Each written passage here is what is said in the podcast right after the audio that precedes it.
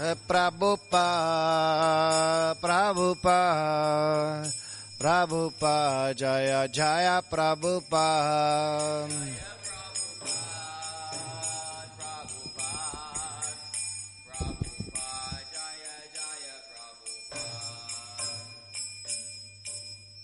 Namo Vishnupadaya Krishna Prestaya Bhutale. Srimate Bhaktivedanta Swami Nityanamina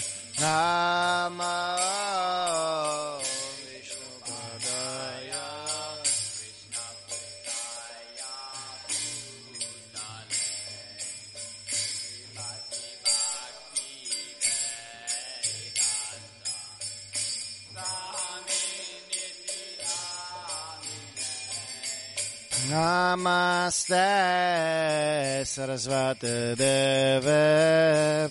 Gauravani Pracharine Nirvishesha Shunyavadi. Pashatya Deshatarine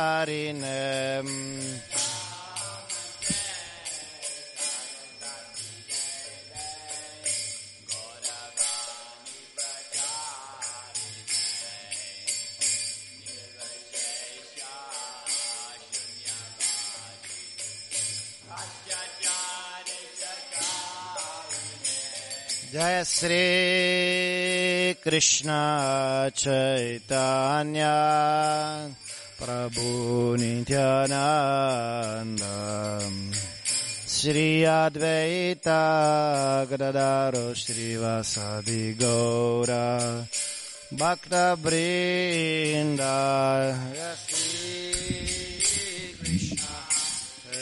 Jaya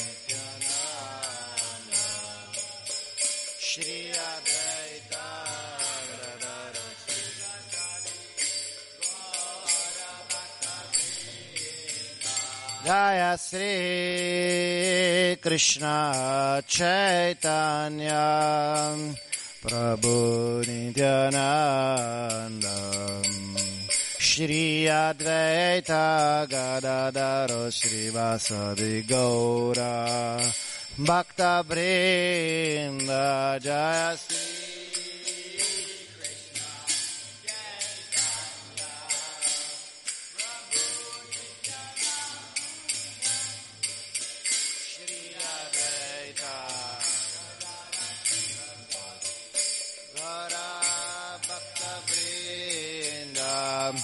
Hare Krishna Hare Krishna. Krishna Krishna Hare Hare. Hare Rama Hare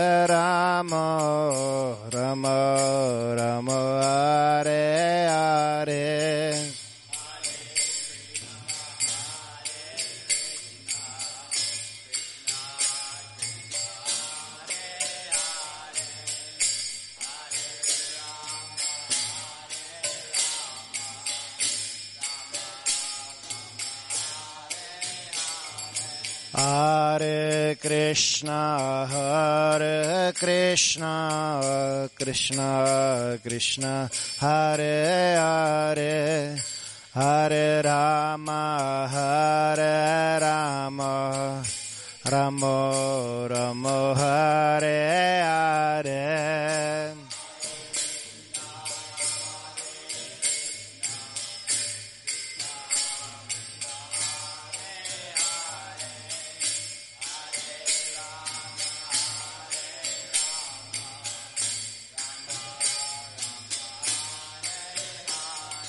Hare Krishna, Hare Krishna, Krishna Krishna, Hare Hare, Hare Rama, Hare Rama, Rama Rama, Hare Hare,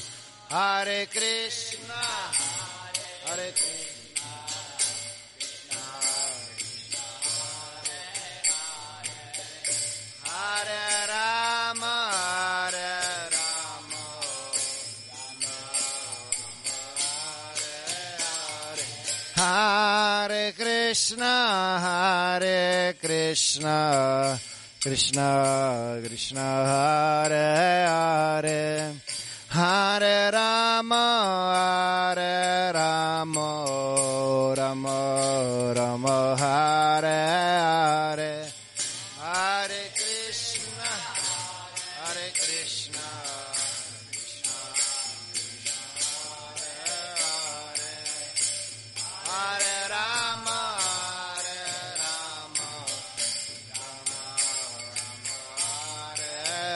Hare Hare. Krishna, Hare Krishna, Krishna Krishna, Hare Hare, Hare Rama, Hare Rama, Ram Ram, Hare Hare.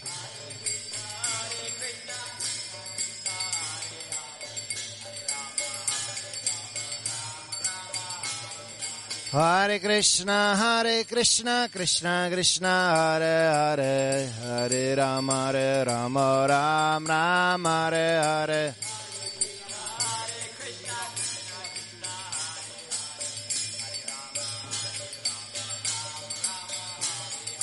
Hare Krishna, Hare Krishna, Krishna Krishna, Hare Hare, Hare Rama, Hare Rama, Ram Ram, Hare Hare.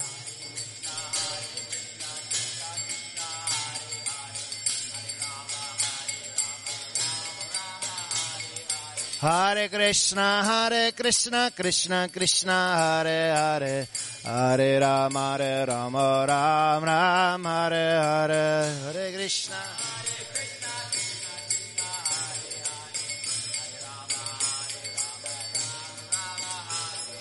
Krishna, Hare Krishna, Krishna Krishna, Hare Hare, Hare Rama, Hare Rama, Rama Rama, Hare Hare.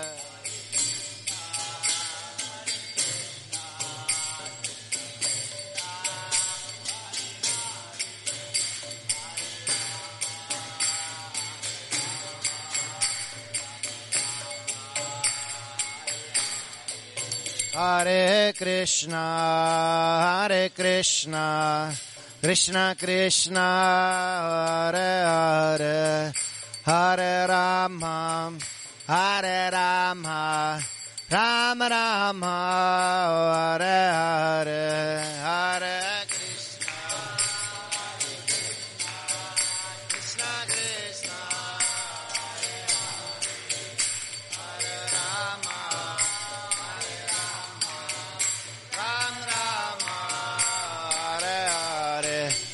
Hare Krishna, Hare Krishna, Krishna Krishna, Hare Hare, Hare Rama, Hare Rama, Rama Rama, Hare Hare.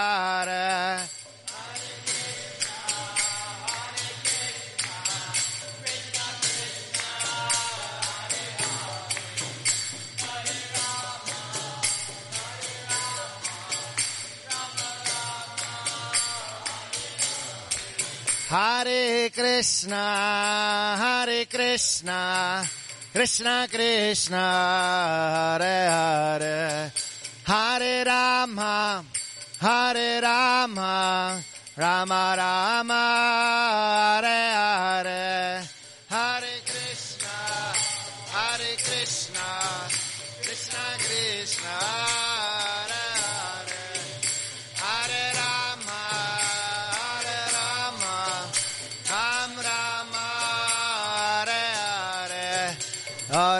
Krishna, Hare Krishna, Krishna Krishna, Hare Hare, Hare Rama, Hare Rama, Ram Rama, Hare Hare.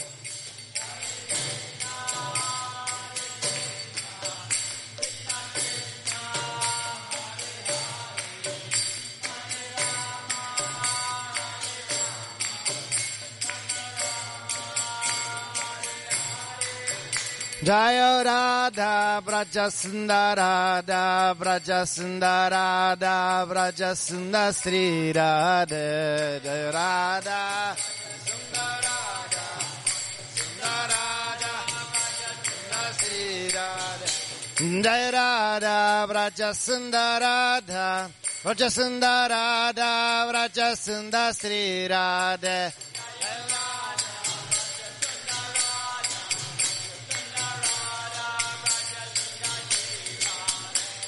Jai Radhe Jai Radhe Jai Radhe Jai Sri Radhe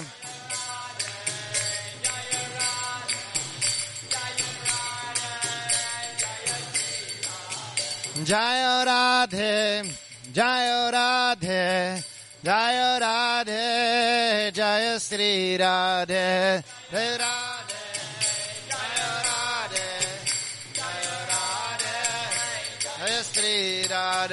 Jaya Jagannath Jaya Jagannath Jaya Baladeva Jaya Subhadra.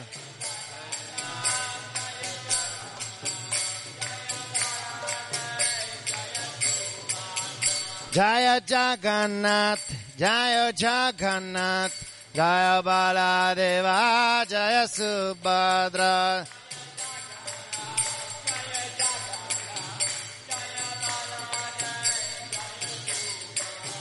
Jaya Gauranitai Jaya Gauranitai Jaya Gauranitai Jaya Gauranitai Jaya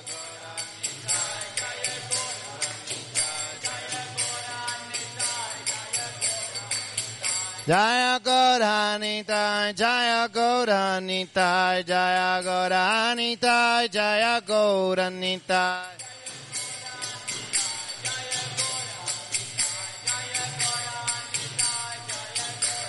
Gora Hari Bo Hari Bo Hari Bol Nitai Gora Hari Bol.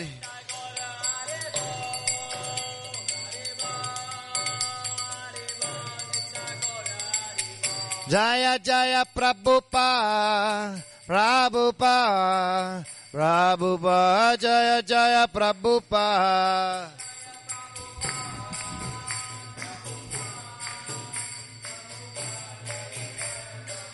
Prabhupada Prabhupada Prabhupada Prabhupada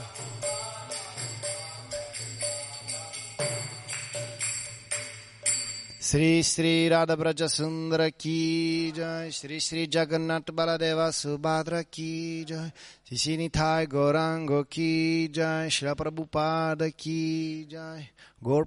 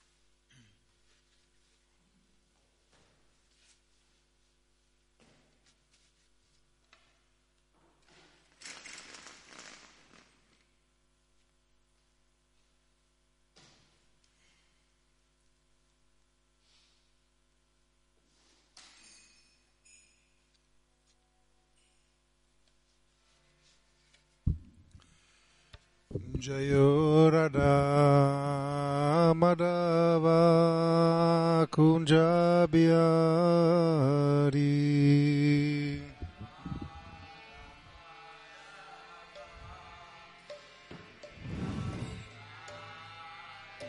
Jayo Radha Madhava Kunja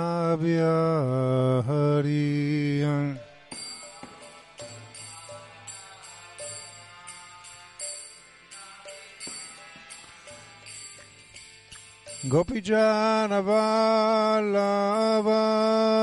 Girivaradari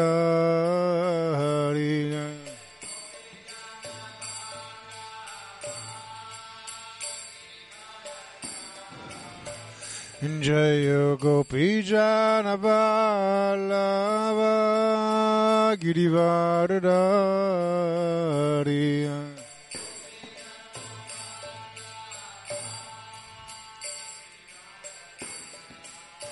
यशोदनन्दन व्रज जनराञ्जनाय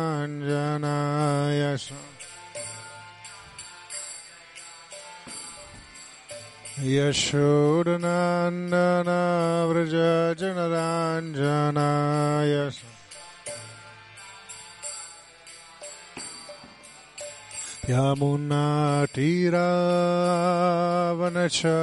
यमुनाटीरावनचार्यम् यमुनाटीरावनचार्यम्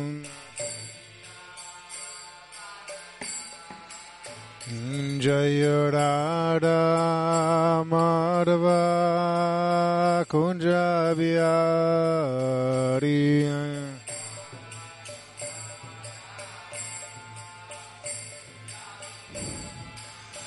Jai Gopijana Vallava Girivardari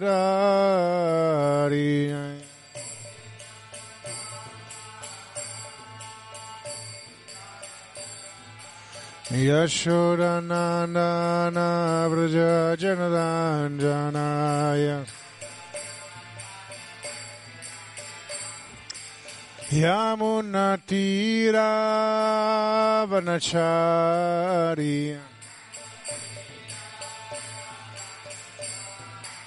यमुनतीरावनचार्य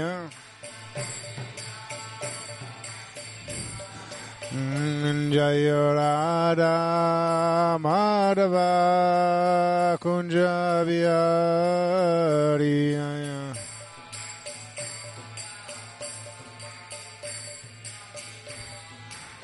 Jaya Gopi Jana Vallava Girivaradari.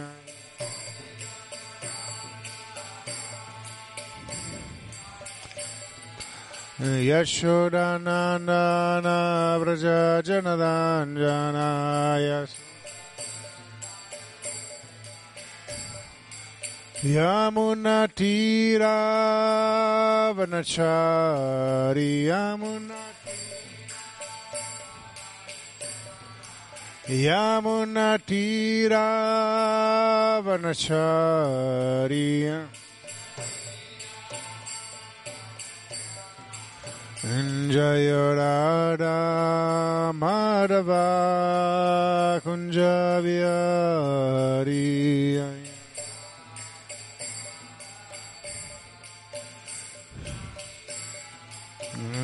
जय राधा माधवा कुञ्ज Bihari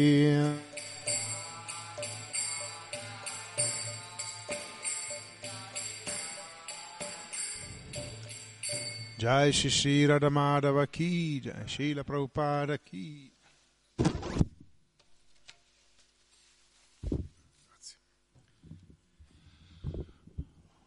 Ki Om Namo Bhagavate Vasudevaya.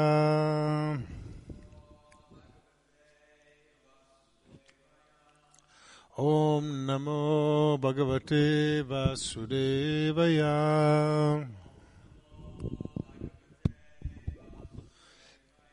Om Namo Bhagavate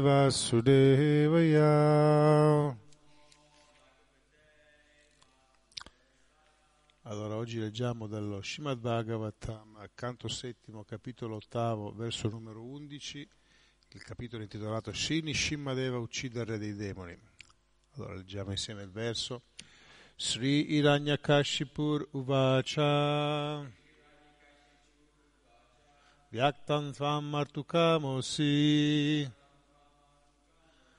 Vyaktam Tvam Martukamosi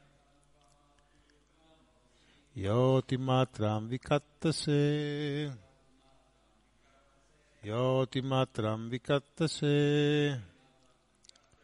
Mumurshunam Imandatman. Mumursunam Imandatman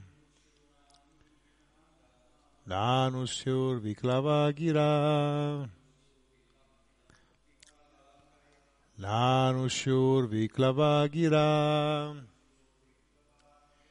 Sri Hiranyakashipur Huvacha.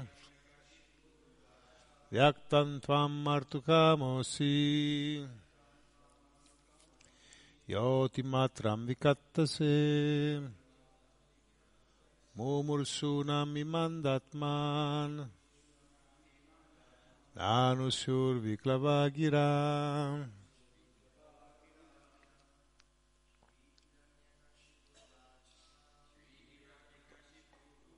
Facciamo. Maci. Yodimata vikattase.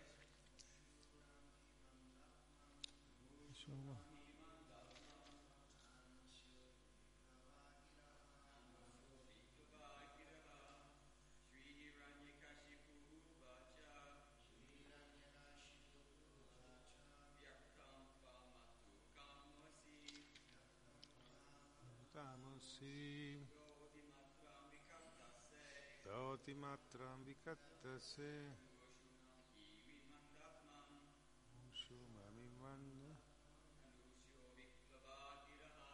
Amushur Viklavagiram. Sri Iranyakashipu Uvacha. Il benedetto Iranyakashipu disse Vyaktam evidentemente Tvam te. Martakama desideroso di incontrare la morte. Asim sei. Ya colui che. Atmanam scusate Atmatram senza limite. Vikattase si vanta come se avesse vinto i sensi, mentre tuo padre non ha potuto farlo.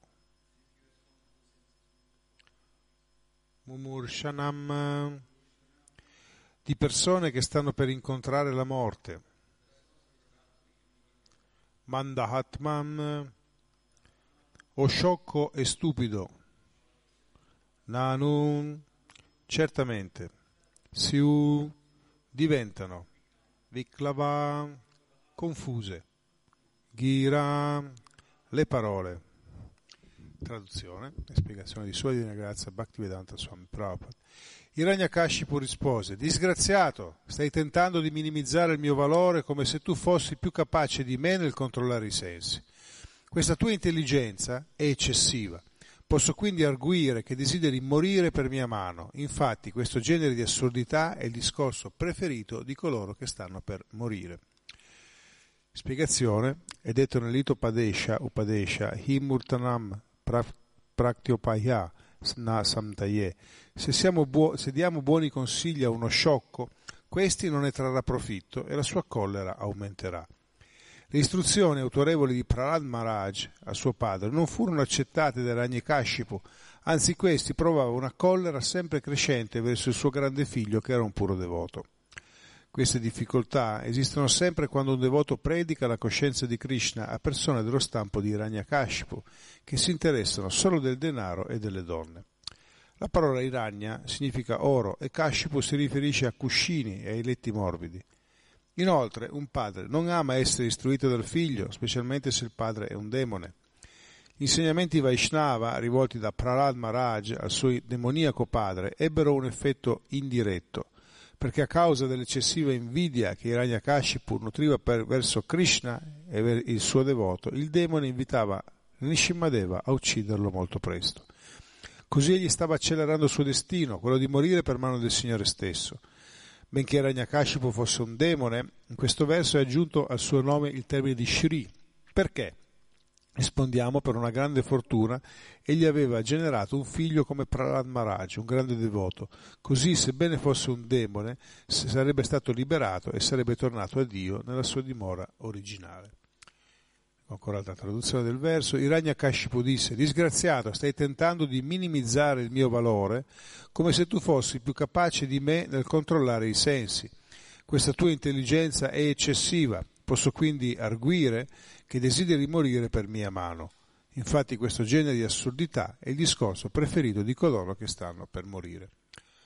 Om Gyana Timirandasya Gyananjana Salakaya Chaksurumiritam Gyanata Smai Shri Gurave Namaha.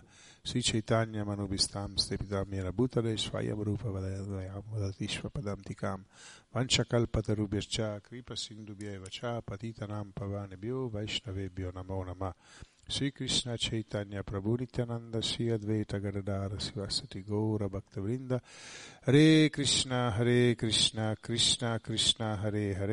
Hare Rama, Hare Rama, Rama Rama, Hare Hare. Hare Krishna a tutti i devoti presenti, Hare Krishna a tutti coloro che ci stanno ascoltando in radio. Buona giornata, radio, buona giornata a tutti.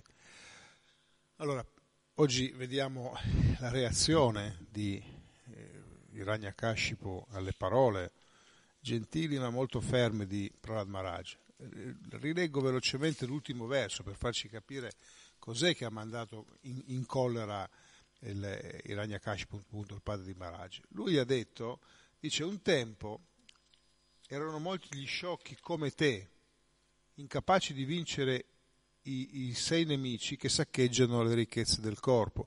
Questi sciocchi erano molto orgogliosi e pensavano, ho vinto tutti i nemici in tutte le direzioni, ma se non, una persona, ma se non scusate, ma se una persona vince i sei nemici ed è equanime verso tutti gli esseri viventi, non avrà più nemici. L'idea di avere nemici deriva soltanto dalla nostra immaginazione provocata dall'ignoranza. Parole molto, molto significative, molto dure che eh, Prahlad Maharaj, questo bimbetto di 5 anni, apparentemente un bimbetto di 5 anni, stava rivolgendo al padre. E il padre si nervosisce. In sostanza lui gli dice tu hai conquistato il mondo, hai conquistato tutto quanto e non hai conquistato i sei nemici. Qualcuno si ricorda che sono i, nemici, i sei nemici principali? Kama, Kroda, Loba, Kama, Surya, Kroda, collera, Loba, avidità, pazzia, illusione, Moa, illusione, confusione, insomma quelli sono, sono, sono i, nemici che, se tu vinci questi sei nemici, eh, per i quali devi lottare tu internamente, non può farlo un altro per te, automaticamente non hai più nemici nel mondo, perché questo, questo è il devoto sostanzialmente. Il devoto perché? Si dicono, dicono le scritture, dice Krishna nella Bhagavad Gita, che il devoto è un amico benevolo, un amico di tutti, perché il devoto non, non incontra e giudica eh, le persone su, sulla base dell'esteriorità, ma guarda quello che sono, sono delle anime spirituali eterne che stanno facendo un percorso. E qualcuno in questo percorso è all'inizio, qualcuno è a metà, qualcuno è più avanti. E se spoglia veramente il, l'incontro con le persone da tutte una serie di motivazioni materiali, il devoto è assolutamente l'amico di tutti. Perché cosa fa il devoto? Non fa null'altro che cercare di risvegliare la coscienza spirituale eh, delle persone, cercare di permettere la loro elevazione. La loro elevazione, in termini più elevati assoluti, significa riconnettersi con Krishna. E quindi il devoto è amico, è amico benevolo per questo, perché lui ha solo questo desiderio, ha questo desiderio di aiutare gli altri, secondo il volere di Chaitanya Mahaprabhu, a avvicinarsi a Krishna stare con Krishna, parlare, imparare a conoscere Krishna, imparare ad amare Krishna. È un lavoro, però, dicevo, che deve essere fatto individualmente, perché le persone possono non avere gli strumenti e possono avere delle percezioni della vita che potrebbero essere veramente molto, molto distanti da quello che è l'ideale. E a volte anche avere un approccio con loro eh, troppo diretto, troppo potrebbe, potrebbe, addirittura urtarli, ma questo perché urta la loro sensibilità, urta la loro ignoranza e potrebbe stimolare delle reazioni come quelle di Ragnakashipu. Perché se l'avesse sfidato su qualsiasi altro piano, probabilmente lui non avrebbe avuto questa stessa reazione. Ma Prahlad Maharaj parlava di Krishna e sostanzialmente diceva al padre che tutta la magnificenza che lui aveva, tutta la potenza, tutta questa gloria, questa, questa capacità di amministrare, di soggiogare le persone, era inutile perché lui non aveva vinto diciamo, i suoi i primi nemici interiori. E il padre di fronte a questo non aveva argomentazioni, perché in effetti questa era la verità. E quindi non avendo argomentazione la reazione sarebbe, era esattamente quella di combattere chi lo stava sconfiggendo e non importava che fosse suo figlio, questo doveva essere ucciso. Quindi lui arriva a questo tipo di conclusione. In realtà la storia è un pochettino più elaborata perché noi, adesso senza andare a ripercorrere tutto, sappiamo che è un passatempo questo, diciamo questo grande devoto di, di, di, di Vishnu e, e, dire, interpreta il ruolo di questo demone in cui è pienamente convinto, interpreta al meglio la sua parte, in realtà lui cosa sta facendo? Come dice Prabhupada, sta accelerando il suo processo di incontrare Krishna, lo incontrerà nella forma eh, di Nishingadev, quindi tutta questa sua frenesia, questa smania di andare a colpire il devoto, quindi indirettamente di colpire Krishna, non fa altro che accelerare questo tempo. E, Prabhupada dice, lui è Sri, è benedetto, anche lui, perché in realtà ha generato un figlio e questo figlio gli permetterà di incontrare Nishingadev, quindi la cosa è un pochettino più eh, elaborata di quello che potrebbe, potrebbe, sembrare, ma la reazione che eh, demoniaca che lui ha è proprio tipica. E Rajakashipu è il re dei demoni, quindi la sua reazione è magnificente, cioè è veramente di un, di, un livello, di un, livello, molto alto, addirittura dovrà poi intervenire eh, Krishna stesso per, eh, per, porre fine a questa, a questa situazione. Però ecco, quando noi ci interfacciamo ad un livello più basso con persone che sono demoniache, bisogna sempre tenere in mente eh, questo.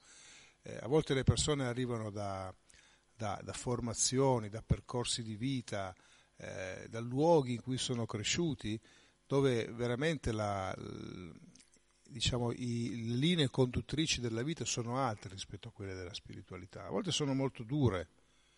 Io mi ricordo una, quando, ero, quando, ero, ragazzino, io sono, sono cresciuto eh, nella periferia di una grande città con tutto quello che ne consegue, eh, in termini di, anche di violenza, eccetera. E poi erano anni un po' particolari, parliamo degli anni eh, 70 in cui c'erano in genere delle rivolte, ma c'erano anche questa immigrazione che arrivava verso le grandi città del nord che incominciava a esplodere perché eh, non, non, trovava una, una, collocazione adeguata, erano stati in un certo senso molte persone messe, ammassate in, in, in casermoni e questi casermoni incominciavano a manifestare tutti i loro limiti e quindi questo si esplodeva poi in microviolenza nelle dei quartieri, eccetera. Io sono nato, sono nato ai margini di un quartiere del genere, quindi era abbastanza normale doversi difendere. No? E, e, mi ricordo un episodio che mi è venuto in mente proprio questa mattina, quando ero proprio ragazzino, era abbastanza normale che ci fosse il bullo di turno che ti incrociasse lo sguardo e ti dicesse adesso io ti devo, dobbiamo fare a botte, no? ti dobbiamo, dobbiamo picchiare. E io sinceramente non sono mai stato uno propenso a queste cose, ma mi ricordo che in particolare questo qua, che era il figlio di un boss, di un boss eh, lui mi disse, io ti devo picchiare, mi disse lui, no? E io lo guardai, sinceramente non per sfidare, dici perché? E lui rimase spiazzato da questa, da questa risposta, perché si aspettava o una reazione, eh, diciamo, collerica da parte mia o di sottomissione nei suoi confronti. E questo l'aveva completamente spiazzato e lo mandò in confusione, ma io non ero un ragazzino, non ero così arguto per andare a, a, comprendere la psicologia di questo. E lui rimase senza parole. E quando gli disse senza parole, dice questa volta no, picchio la prossima. No? e poi insomma siamo andati avanti così un po' di volte e a un certo punto lui mi disse ma io ti devo picchiare. Detto, eh, allora ha detto andiamo, andiamo, a picchiare. Cioè, non sapeva più che fare questo, no? Adesso per dire il personaggio com'era, no? E, e, poi alla fine, da, da, che mi doveva picchiare, mm, siamo, non dico che siamo diventati amici, ma si era sviluppato un buon, un buon, rapporto con lui, che nasceva tutto da quello. E un giorno, eravamo, eravamo proprio ragazzini, e lui era uno di quelli che, 15 anni già guidava la macchina senza patente, cioè erano persone un pochettino particolari. E un giorno, non so perché, entrammo in questo discorso del voler bene agli altri, no? E, e lui, dopo che eravamo in un paio di amici che si parlava di questo, rimase, anche lui voleva dire la sua, no? E ci disse una cosa terribile che mi è rimasta, che, che mi è rimasta impressa per tantissimi anni. Lui mi disse, anch'io, anch'io sono, sono, buono verso gli altri. Dice, pensa che ieri mattina, mentre andavo in macchina, no, ho urtato un gatto e quindi l'ho, l'ho, ferito, insomma questo gatto era mezzo moribondo, io ho capito che questo gatto qua non c'era, eh, allora, allora io gli ho, gli ho, fatto un atto di bontà nei suoi confronti, ho detto cosa hai fatto? Terribile questa cosa qui, eh? preparatevi. Mi disse l'ho preso, l'ho messo, gli ho messo la testa sotto, sotto, sotto le gomme della macchina e sono partito sgommando. No?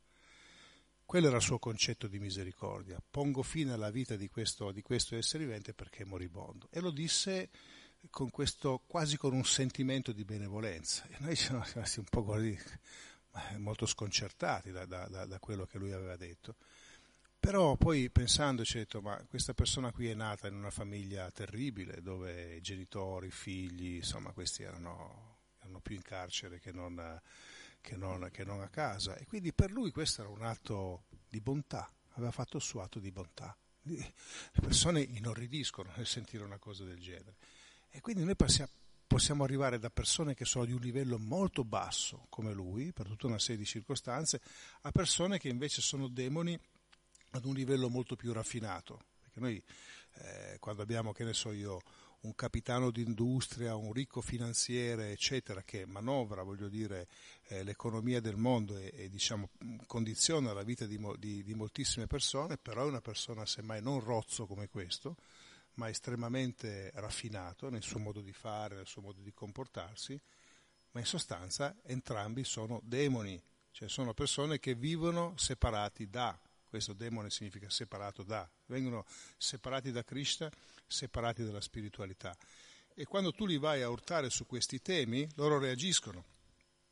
Stamattina leggevamo, dopo al, al Mogolartic, eh, questo passaggio della, della Namamrita, che insomma poi è, una, è, un commento del Bhagavatam, in cui Prabhupada dice quando noi andiamo a incontrare la gente, alcuni reagiscono male, alcuni ci deridono, alcuni ci deridono, ci prendono in giro i devoti, iniziano, iniziano a, sci, a, scimmiottarli, qualcuno scappa proprio via, qualcuno inizia a scimmiottarli e qualcuno ripete il Ma mantra eh, in, in, in, modo canzonatorio, no? per, per, prendere in giro i, i, devoti, questo è il suo scopo. Ma Prabhupada dice, in realtà il devoto non guarda tutti questi aspetti, perché lui, Prabhupada dice, che uno lo canti con le migliori intenzioni o che lo canti in maniera eh, apparentemente negativa, sta sempre in qualche modo glorificando Krishna, quindi è positivo. Ecco che il devoto cerca sempre di andare a fare e a coinvolgere, a coinvolgere le, altre, le, altre, persone. Quindi eh, non è tanto il concetto di sfidare. Prahlad Maharaj non stava sfidando, stava dicendo la verità, stava stabilendo dei concetti fondamentali. Questo avrebbe accelerato i tempi, no? faceva parte di un disegno divino quello che lui stava facendo. E che succede poi? Nonostante tutto quanto, lui ottiene la cosa migliore che può ottenere come demone di quei livelli lì, essere ucciso direttamente dal signore Nishinga, deve essere, essere ucciso direttamente da Krishna. Quindi in realtà il devoto, in quel caso lì Prahlad, Prahlad Maharaj, è vero che porta il padre alla morte, ma porta il padre ad una morte benedetta, perché lo porta veramente a, a toccare l'apice, no? quello che spiritualisti si dedicano per innumerevoli vite a cercare di riuscire a raggiungere una vicinanza con Krishna e il Ranyakashipu riesce ad avercela, addirittura viene ucciso direttamente dal Signore stesso. E noi sappiamo che entrare in contatto eh, con Krishna, voglio dire, noi, noi cerchiamo il contatto con l'amore, ma qualsiasi modo in cui lo si possa contattare è sempre qualcosa di assolutamente stupefacente e straordinario. Quindi in realtà vedete che il devoto eh, alla fine porta un buon risultato e porta un buon risultato per il padre.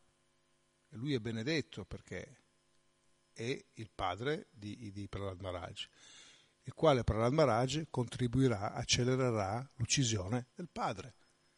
punto di vista materiale è terribile questa cosa qua. La gente vi ascolta esterefatta e dice ma che stai dicendo? Cioè un bambino facilita, accelera l'uccisione del padre e per questo il padre diventa benedetto, cioè è veramente è difficile di comprensione per uno che non abbia una visione un pochettino più ampia del Bhagavatam.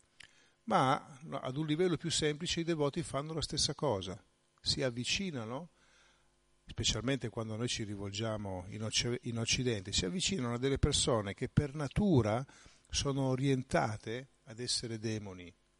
Quindi demoni non vuol dire essere cattivi, persone che sono uh, orientate ad essere separate da Dio, da Krishna, sono orientate a vivere in, in, profonda connessione con la materia, identificarsi con il corpo, quando va bene si identificano con la, con la, con la psiche, ma sono profondamente identificati in questo.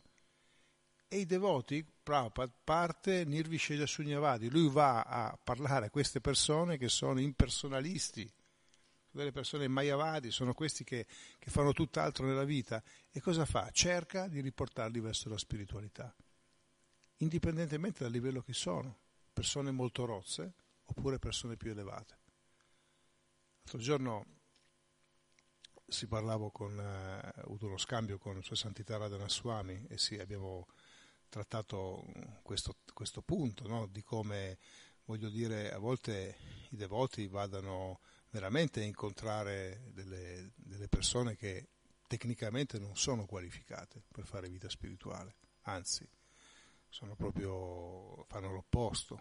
Pensate, quando Prabhupada è arrivato in Occidente, lui, sadhu, irreprensibile, una persona dei principi etici elevatissimi, vita spirituale da sempre, eh, sempre incentrata sull'amore per Dio, ogni, ogni, anche nel suo lavoro lui era sempre costantemente assorto in tutto questo, va e incontra e dei ragazzi che facevano una vita dissoluta, eh, fumavano droghe, bevevano alcolici, facevano esattamente l'opposto di quello che uno spiritualista eh, può fare e trasforma i loro cuori.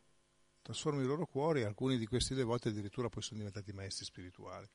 Cioè sono partiti dal, veramente dal basso.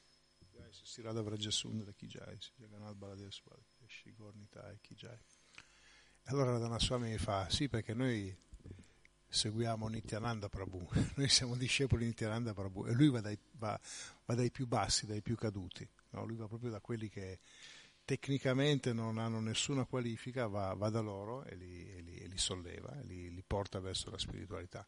Quindi il, il concetto del, del, del devoto, di, il concetto di amore, di benevolenza, di misericordia verso gli altri è un concetto molto pratico, devoto cerca e fa di tutto per poter includere le persone in questo processo, fa di tutto. Quindi si adopera in accordo alle sue capacità, alle sue caratteristiche per poter eh, diffondere questo tipo di messaggio, il messaggio della spiritualità, il messaggio dell'amore per Dio. E questo comporta delle responsabilità, perché quando si è in un certo senso, ci si è risvegliati dall'illusione, dall'illusione di Maya, si incomincia a schiarire la visione, è chiaro che la responsabilità diventa subito evidente. Non si può far finta di nulla. Una volta che tu hai conosciuto o almeno hai compreso eh, diciamo, cosa bisogna fare nella vita, è chiaro non ti puoi sedere in un angolo e far finta di niente e pensare solo a te stesso. Ecco che il movimento per la coscienza di Krishna è un movimento, deve portare, muoversi, deve portare la gente. Non si può pensare semplicemente a se stessi. Bisogna lavorare su se stessi, ma bisogna essere, dare un contributo attivo. E questo è un, è un grosso senso di responsabilità, perché significa che bisogna diventare, prima di tutto, degli esempi, bisogna lavorare seriamente e diventare degli esempi per quelli che ci stanno intorno e anche per gli altri, perché oggigiorno la, la spiritualità è decisamente, non la spiritualità ma quanto la religione, è decisamente in difficoltà, delle difficoltà. Perché? Perché le persone fanno fatica a identificarsi nelle parole di un qualcuno quando poi vedono che queste cose non sono fatte nella pratica, non, non avvengono nei fatti. Sapete il vecchio detto fai quello che ti dico ma non quello che faccio, non funziona più Una volta la gente lo, lo prendeva come battuta e cercava di tenere l'insegnamento. Sicuramente noi dobbiamo farlo, ma quello che ha più efficace è l'esempio. Quindi ecco che diventa un, una, una, responsabilità chiara e i devoti hanno una, una responsabilità di dare l'esempio su tutti i fronti. Quindi a livello sociale, eh, se uno indipendentemente dalla, dalla, dalla, dalla shrama nella quale eh, si ritrova a, a vivere, nel, nel, indipendentemente dal lavoro, dal contesto sociale, deve essere esemplare da questo punto di vista, perché sta rappresentando Krishna. Quindi va da sé che tutta una serie di atteggiamenti e di azioni che potrebbero essere contro, voglio dire, in generale, contro la società, in contrasto con le leggi, non possono far parte del, del modo di essere del devoto, non possono. Se no ci sono dei problemi, se no vuol dire che tu non stai lavorando, non hai sconfitto i sei nemici, o perlomeno non ci stai neanche lottando contro, sei parte di un sistema eh, che ti sta ancora avvolgendo. Quindi socialmente, nelle relazioni con la famiglia, nelle relazioni con i figli, con, con i genitori, con la moglie, bisogna essere esemplari come bisogna essere esemplari nel modo di comportarsi, nel modo di interagire con il mondo, con la natura. Il devoto non può essere una fonte, eh, non può contribuire ad esempio a inquinare il pianeta, perché questo non, non funziona, non, è, non, fa proprio parte. Il devoto sa che lui vive, tutto, tutto è energia di Krishna, ed essendo tutto energia di Krishna, lui deve usarla al meglio. Quello che gli serve lo prende, perché ovviamente bisogna, ci sono delle necessità per vivere. Quello che è utile per se stesso e per la coscienza di Krishna va bene, lo utilizziamo, quello che non è utile lo lasciamo stare. Questa è la mentalità del devoto. E può essere un, un devoto che vive in una semplice capanna, può essere un devoto che vive in un palazzo reale. Per lui prende quello che è necessario. E più vai avanti nella, nella, nella realizzazione spirituale, più questo diventa evidente. Allora diventa evidente che le energie che ti mette Krishna a disposizione, tu devi imparare a come utilizzarle per il meglio, devi essere responsabile. E più energie ti mette a disposizione, più diventa complicato. Perché una cosa è non avere nulla, una cosa è avere tanto. Facile dire io rinuncio quando non ho niente. E che hai rinunciato? No? Purtroppo ci sono eh, alcune zone dell'India in cui i, i nostri templi hanno, hanno, delle regole molto molto selettive per accogliere eh, dei devoti all'interno.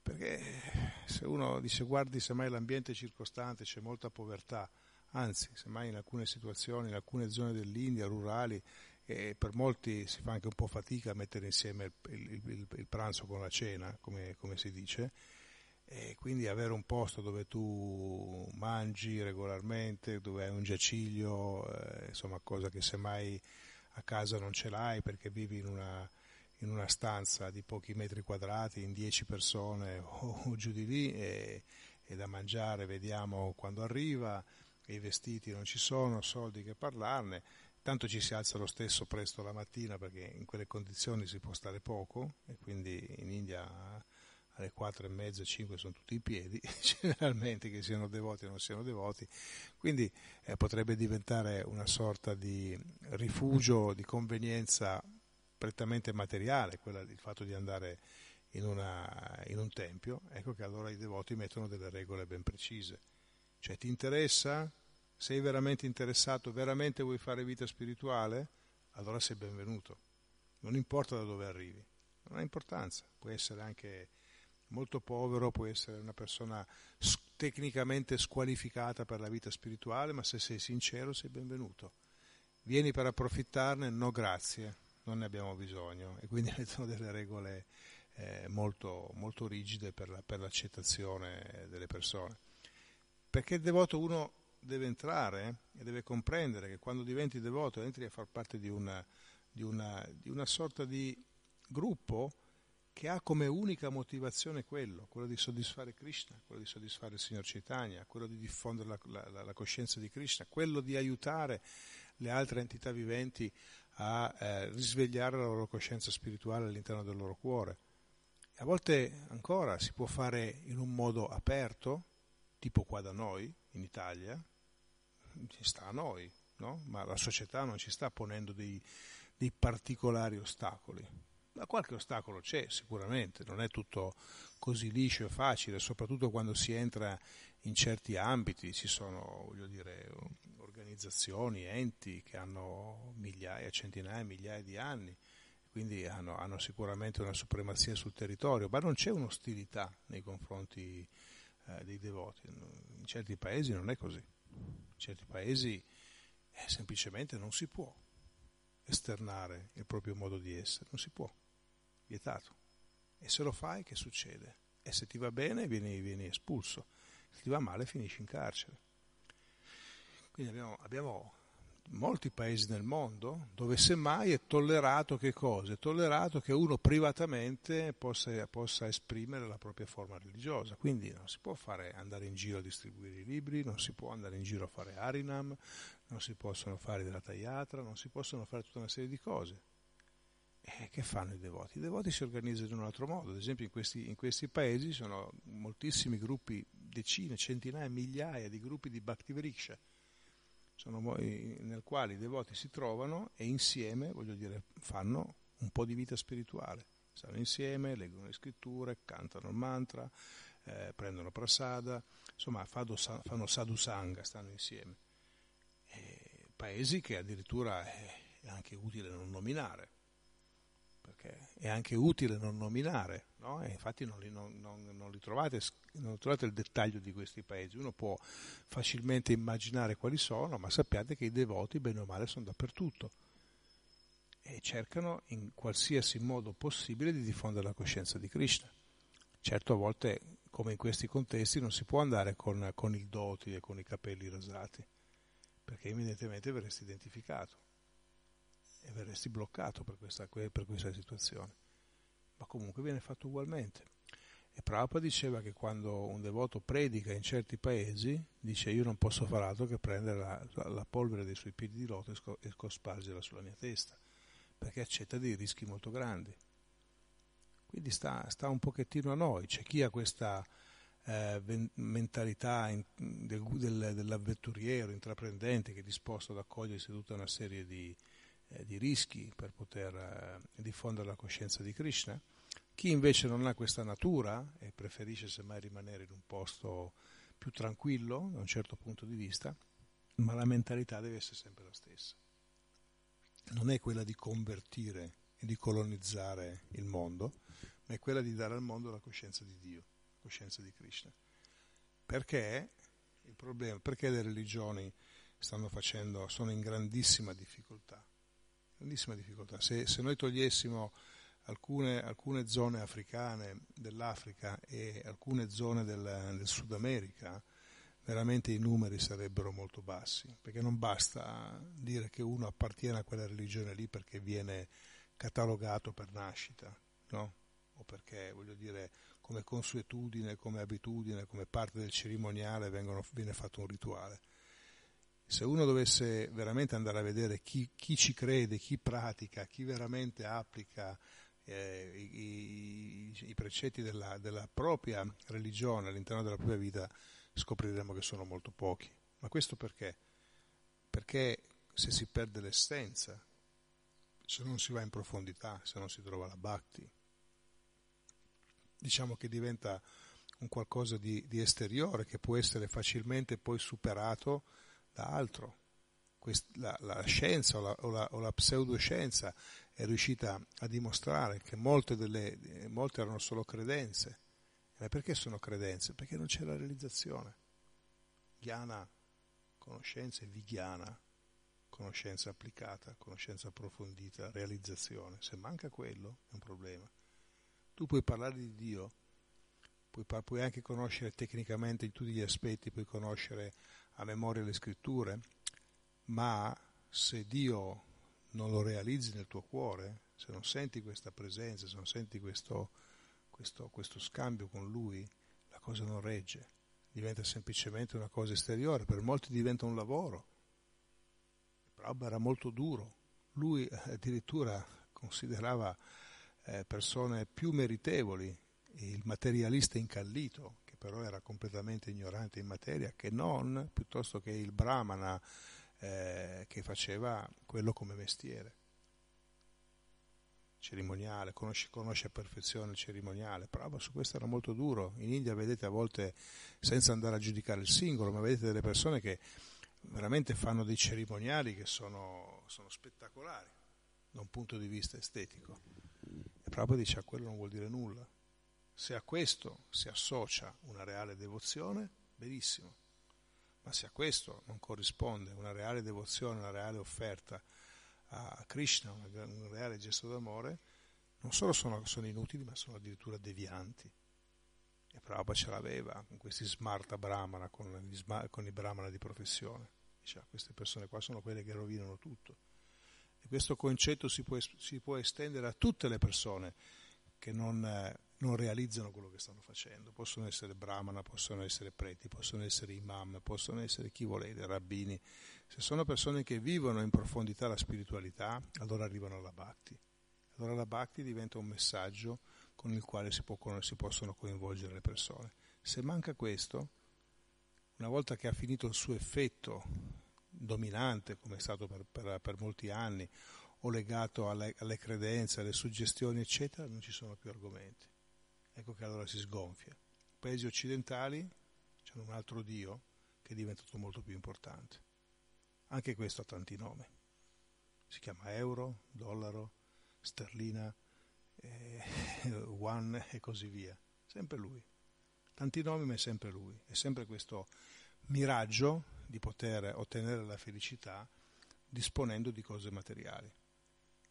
E più il materialismo avanza, più le persone vanno verso questa, attività, questa attitudine demoniaca e più il devoto invece cerca di correrci dietro e gli aspetta un attimo che lì c'è qualche problema a seguire il Dio denaro. No? Dice forse è meglio che segui il Dio originale e questo genera dei, dei, dei, cambiamenti di vita, dove possono arrivare anche degli scontri molto, molto duri, come questo qua di Hiranyakashipu con, uh, con Prahlad Maharaj.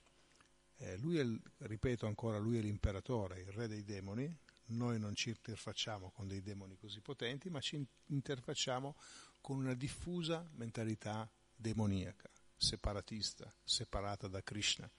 E più ci si infila in questa mentalità demoniaca, più diventa difficile trovare Krishna, riscoprire Krishna. Ricordiamoci questa è, la missione del signor Chaitanya Mahaprabhu. Kali Yuga è un'era in cui il concetto di la, la vita spirituale è in degenerazione continua, proprio va tutto a rotoli, va tutto al contrario. Si arriverà a un certo punto in cui l'uomo sarà talmente confidente in se stesso che non considererà proprio più il, il divino, al massimo arriva a concepire una, una, una eh, mente eh, che in qualche maniera sistematizza, organizza l'universo, ma più di quello non si riesce ad, ad, andare oltre questi concetti molto semplici legati all'organizzazione, no? quindi questa sorta di mente cosmica, che poi anche lì ognuno esprime le, le proprie teorie. Ma conoscere Dio diventa quasi impossibile se uno è troppo dentro questo, è troppo avvolto dal materialismo. Ecco che allora arriva il signor Chaitanya Mahaprabhu e apre quest'era quest'era di Satya, quest'era della conoscenza, della spiritualità all'interno di Kali Yuga. E molti dicono, a volte sono queste considerazioni, sì, ma dice, ok, ma non dovrebbe esserci, non dovrebbe essere tutto bello, tutto, eh, insomma, il signor Citania Mahaprabhu via quest'era che dovrebbe durare 10.000 anni e dice, sono passati 500 anni, si dovrebbe vedere una, una, una, un cambio totale di, di, di, di direzione. Non sarà mai così in Kali Yuga. Kali Yuga ci sarà sempre questa dualità, questa, questa alternativa, ma l'alternativa si sta delineando in modo chiaro. Mentre fino a qualche decennio fa in Occidente non si poteva neanche immaginare di parlare di certi argomenti, oggigiorno ci troviamo a parlarlo. Io oggi pomeriggio andrò a parlare di spiritualità ad un convegno medico convegno nazionale medico, è una cosa importante, dove loro possono dedicare un piccolo spazio agli spiritualisti per poter portare un messaggio diverso. Questo è un grande passo avanti, poter interfacciarsi con, a, a questi livelli. Ma Kali Yuga continuerà la sua degenerazione. Avremo però due, due linee parallele e sarà poi la gente, come sempre, che dovrà decidere dove andare. ma il nostro compito è rendere ben visibile la via della spiritualità autentica. Questa è la nostra missione. Ecco che allora più riusciamo a lavorare in questo senso, più il signor Chaitanya Mahaprabhu eh, prende la sua coscienza, i suoi insegnamenti, prendono, eh, si diffondono, creano dei valori che poi possono portare anche a dei cambiamenti importanti nelle, nelle, nelle società. Pensate, come, come ormai tutti sanno, in Italia è diventato in percentuale il secondo paese vegetariano al mondo. Ci sono tante cause per, per, per, per essere arrivati a questo, ma questo prelude anche un aumento del numero di vegetariani e un, una, una, certa sorta di cambio di coscienza nelle persone, nel rispetto verso gli altri esseri viventi, nel rispetto verso i, i fratelli minori, gli animali come, come, come li chiamava Prabhupada. E questi sono tasselli che predispongono la coscienza a recepire qualcosa di più importante, predispongono verso la, la, più verso la virtù che non verso la passione, più che verso l'ignoranza. Quindi a volte è un percorso lungo, noi non possiamo aspettarci i risultati immediati. Ma come ricordava questo professore che è intervenuto al Parlamento italiano, questo l'ho già detto l'altro giorno, ma lo, ripeto volentieri, lui diceva a volte si pensa che tutti questi movimenti che sono nati, come anche il movimento Hare Krishna, abbiano delle difficoltà perché quando sono nati sono, numericamente erano ben visibili, no? diciamo, i devoti vivevano tutti nei templi, tutti facevano le stesse cose, tutti attiravano l'attenzione dei media e quindi si vedevano. Oggigiorno eh, i devoti è un pochettino più complicato vederli, in realtà sono molto di più, molti, molti, molti di più, però sono, sono inseriti all'interno della società e semmai non fanno la vita del monaco, perché ormai si è capito che eh, farla per un lungo periodo non è una cosa da tutti, quindi vivono in un contesto sociale inserito, ma praticano chi più chi meno la coscienza di Krishna. Eh, esistono questo, questo tipo di situazioni, ma soprattutto, come lui diceva, sono dei valori che indipendentemente dal numero si sono diffusi all'interno della società. Oggigiorno molte persone incominciano a considerare, ad esempio, la reincarnazione, il samsara, il karma, cominciano a diventare maggiormente consapevoli di queste situazioni.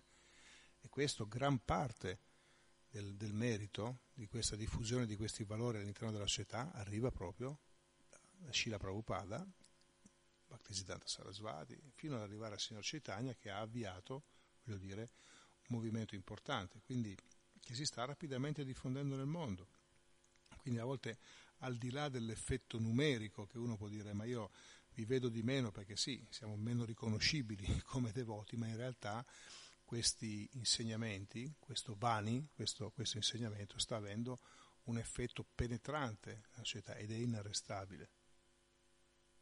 Ecco perché questi, questi libri, questo, questo che, che, tutti i devoti fanno, ha veramente un coefficiente di penetrazione elevato all'interno della società. E semmai le persone non hanno immediatamente la reazione di lasciare ogni cosa e andare a vivere in un tempio, perché non, oggigiorno non funziona, non funziona più così, ma iniziano ad assorbire dei valori importanti.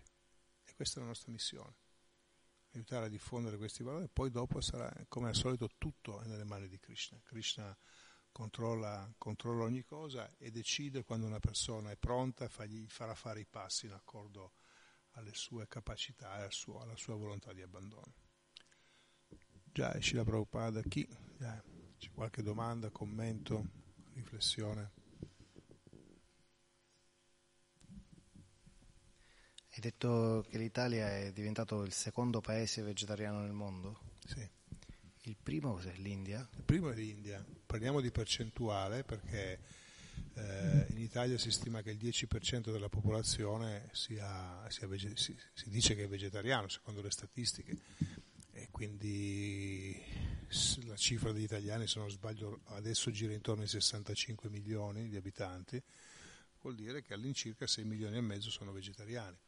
In India sono sicuramente di più, perché voglio dire sono un miliardo e due, quindi voglio dire numericamente sono di più. Ci sta anche che in qualche paese, voglio dire, numericamente possono essere superiori, eh, forse, non lo so, però eh, almeno in, percentuale l'Italia è il secondo paese al mondo. Eh, L'Inghilterra ha una, da quello che mi dicono i devoti inglesi, ha un buon eh, riconoscimento del vegetarianesimo, su Londra, poi il resto, il resto, del paese fa un pochettino difficile, però abbiamo, abbiamo, James qua, possiamo chiedere a lui che è inglese, how much is uh, uh, spread the vegetarianism in England, in UK? Is, is, uh, how, many, how much you think is in percent, how many person, except Londra, how much is spread the, vegetarianism in quanto you, è diffuso? You mean individual as in devotees, no, or you no, mean no, as in no, locations? between the devotees, between the society. The locations. how much the English people, except London, because Lo- London is, is uh, how much they are vegetarian. Oh, veget- oh right. Well, in, in general, um, uh, England, uh, out of the whole planet, um, is one of the most highest in, in ratio, ratio of, of vegetarians, of, of people turning vegetarian. Uh, Britain is, is becoming the, of, of the biggest increase, uh, but not because of, of course, it would be the golden age itself, but in terms of actual Krishna consciousness, um, to actually come across many English devotees, it's not many. Eh, so I, I, I, do think sono it's... tutta una serie di, di considerazioni, ma non, non, non, sono così tanti. But uh, I don't mean in the devotee. Yeah, Without okay, the devotee, okay, if you're in a normal village, in a normal uh, country, this is not London or, or the Uh-huh, place where the uh-huh. devotee are, how much the people are inclined to be vegetarian. To vegetarianism, it's, it's, it's very high. It's very It's becoming very high. sta, sta, in, Uh, all, in all increasing, England. In all. England. Not that, um, well, I, of course, I couldn't actually pinpoint uh, and be particular of every place, but in general, of course, people go out on the street and do surveys, you know, of thousands and thousands of people, questioning people on the street. And that's, I read recently in the newspaper last year that, that, that, that. England is, is increasing in vegetarianism. Comunque anche, anche lì diciamo che ci so- c'è, una- c'è una- c'è un aumento e c'è comunque un maggiore interesse verso, verso il vegetarianismo.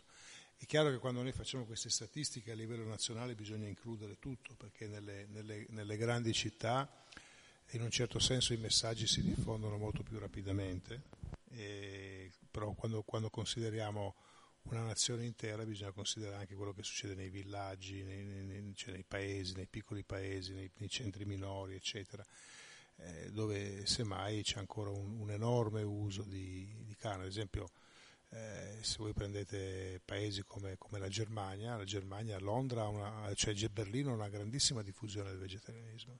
Praticamente in ogni, è, una, è un- è un- è una città eh, amica dei vegetariani, An- anche, anche in, tutti, in quasi tutti i bar trovate sempre almeno una- un menù vegetariano o comunque delle preparazioni vegetariane.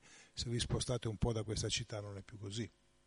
Allora, l'Italia non è che è diventata vegetariana, l'Italia diciamo, può avere anche grazie all'abbondanza di frutta e di verdura che ha una maggiore facilità nel diffondere il vegetarianismo. La gente diversi, in diversi modi lo sta prendendo e la cosa interessante è che lo sta prendendo in maniera uniforme. Quindi troviamo anche vegetariani, si stanno diffondendo nelle scuole, eh, perché poi appunto necessita di avere dei menù specifici, insomma, il vegetarianismo, il veganismo sono, sono passaggi, sono passaggi importanti. Comunque l'India ovviamente rimane il primo paese, ci sono dei- dei- degli stati interi ancora che sono quasi, vegetari, quasi tutti vegetariani, e poi l'Italia, poi altri che stanno, che stanno arrivando, sono delle zone del pianeta dove il vegetarianismo è ancora una parola sconosciuta invece.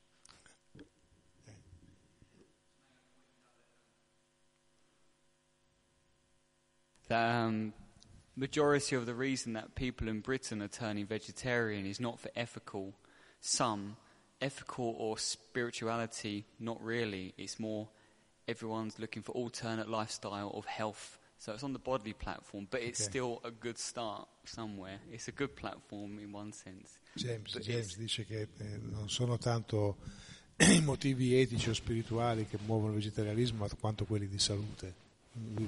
La, la sua percezione perlomeno nel- nel- nell'Inghilterra dove lui arriva. Ok, grazie a tutti. Hare Krishna.